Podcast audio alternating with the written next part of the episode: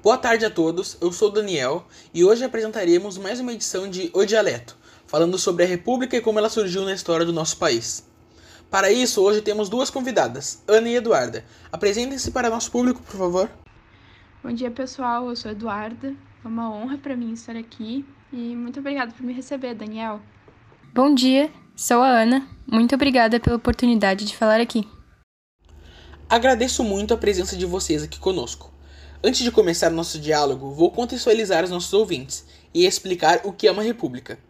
O termo república deriva do latim res, coisa, e pública, do povo, coisa do povo. A república é uma forma de organização do poder que diz respeito ao interesse público de todos os cidadãos. Esse modelo de organização política teve sua real origem na Roma Antiga, no século 6 a.C. Os gregos, como Aristóteles e Platão, já se referiam à politeia, que pode ser traduzida como república ou democracia, como uma forma de governo a ser pensada. Hoje, quando se fala em república, pressupomos alguns princípios. A duração do exercício do poder é limitada por normas jurídicas. Há a possibilidade de responsabilização do representante selecionado por possíveis crimes e a participação do povo, direta ou indireta, seleciona o chefe do Estado. Para Montesquieu, o modelo republicano é aquele em que o povo ou parte dele governa. Para Maquiavel, a república é a oposição do principado, tendo poder ligado a uma assembleia ou a um colegiado. Segundo Cícero, são necessários para caracterizar uma república um número razoável de pessoas, um conjunto de interesses e de fins, e um consenso do direito. Bom, mas eu sei que antes do Brasil ser uma república, ele era um império comandado por Dom Pedro II. Mas você, Eduarda, pode nos explicar quando e como essa transição aconteceu? Bom, é muita história. A gente sabe que o fim do Império Brasileiro foi marcado por três questões principais: religião, a abolição da escravatura e um novo ponto de vista dos militares. Entende-se que houve um golpe republicano com apoio militar que foi capaz de depor o imperador, encerrar o império e decretar o início de uma república no Brasil.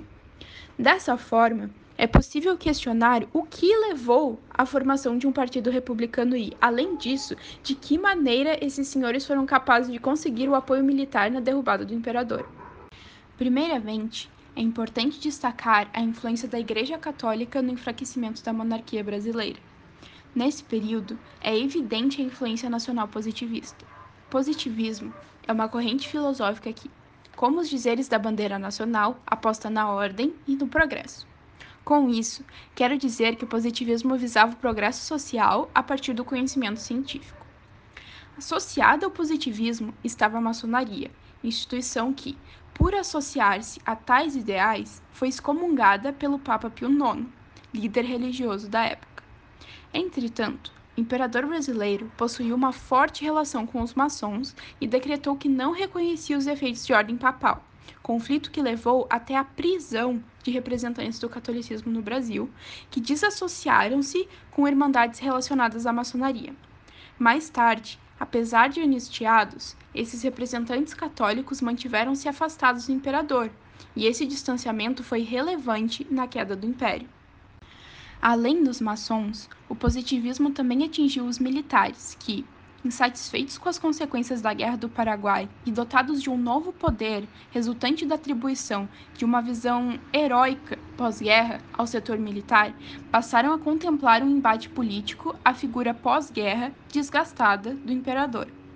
Alguns desses militares, inclusive, eram republicanos, integrantes de um partido emergente no Brasil que era formado por fazendeiros que já utilizavam a mão de obra imigrante assalariada, defendiam a abolição da escravatura, o fim do império e a implementação de uma nova república.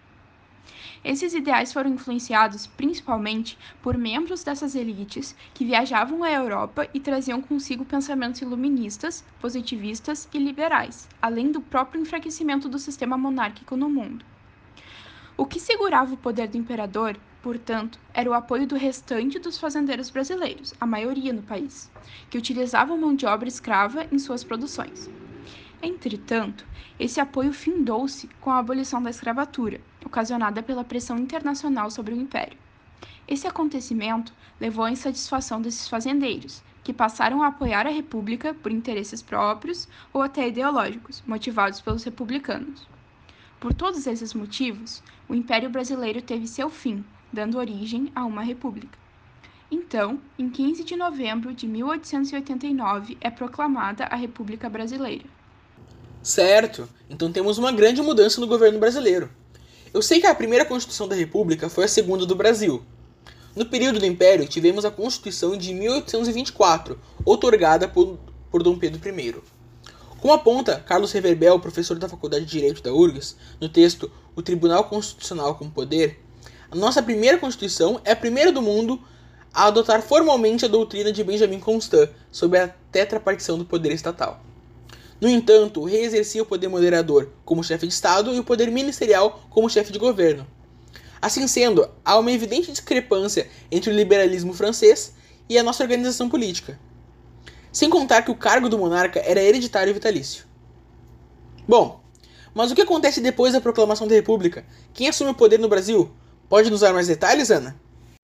Pois bem, como a Eduarda falou, o positivismo estava tão presente no exército brasileiro que o nosso primeiro presidente, o Marechal Deodoro da Fonseca, era um positivista. Após o governo dele, ainda nessa fase, então, a gente tem como presidente também o Marechal Floriano Peixoto. É por conta do caráter militar desses dois presidentes que o período, que durou de 1889 a 1894 e foi marcado por crises políticas e econômicas, ganha o apelido de República da Espada.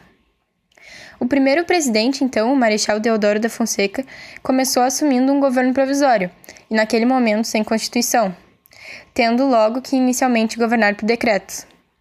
Já nesse governo provisório, ele promove a separação da Igreja do Estado, sendo agora então o Brasil um país laico, e permite e incentiva uma grande naturalização de estrangeiros residentes no país, buscando assim ampliar a base de apoio da República. Ele também convoca uma Assembleia Constituinte. Além disso, a respeito do caráter econômico de seu governo, ele chama Rui Barbosa para criar um plano econômico com o objetivo de modernizar o país e incentivar a indústria, o qual acaba ganhando o apelido de encilhamento. Esse plano promoveu uma emissão monetária sem controle, na intenção de estimular o crédito e a abertura de empresas, o que obviamente não deu certo. A moeda se desvalorizou, já a inflação e a especulação financeira cresceram. Já em 24 de fevereiro de 1891 é promulgada a primeira Constituição da República Brasileira. No entanto, ela é bem diferente da que a gente tem hoje. Exato. Como já demonstrei, sobre as constituições brasileiras eu sei. Na nossa segunda Constituição, temos algumas novidades interessantes. O Brasil, ou os Estados Unidos do Brasil, como era intitulado, torna-se em 1891 uma república presidencialista. Temos um presidente selecionado através do voto, que é chefe do poder executivo, que com o legislativo e o judiciário forma a tripartição proposta por Montesquieu. Com o fim das instituições monárquicas, temos o estabelecimento de um mandato de quatro anos sem reeleição para o presidente, nove anos para senadores e três para deputados. O país também torna-se uma federação, opondo-se ao sistema unitário do império, por um processo de desagregação. E também é interessante citar a separação entre igreja e Estado feita pela Constituição, em que o Brasil deixa de ter uma religião oficial. Entre os homens, apenas analfabetos, padres, soldados e mendigos não podiam votar. O voto adotado na Constituição era direto e aberto, exceto na primeira das eleições, que foi indireta. Isso mesmo. Mas então, com a primeira eleição sendo indireta, o Congresso Constituinte, com medo do Deodoro, o elege para um mandato de quatro anos. No entanto, esse parlamento era dominado por cafeicultores que não concordavam com as medidas políticas centralizadoras do Deodoro. Eles esperavam que a instituição oferecesse mais autonomia para os estados, e isso acaba trazendo mais conflitos para o governo. Após um período de entraves, então Deodoro fecha o parlamento, o que faz com que a marinha se revolte e ameace bombardear o Rio de Janeiro.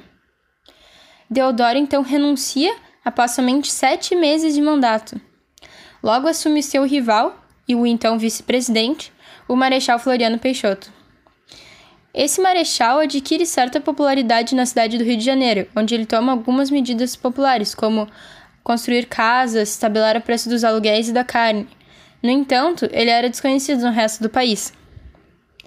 Peixoto ganhou o apelido de Marechal de Ferro ao conseguir conter a segunda revolta da Armada e a Revolução Federalista.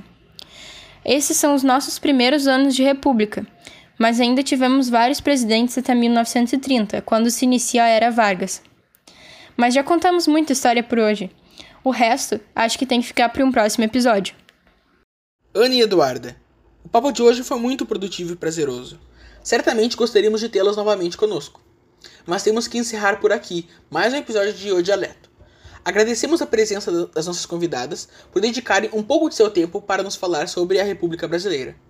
Boa semana a todos, aqui é Daniel e aguardamos vocês no próximo O Dialeto, com mais um pouco de história do Brasil.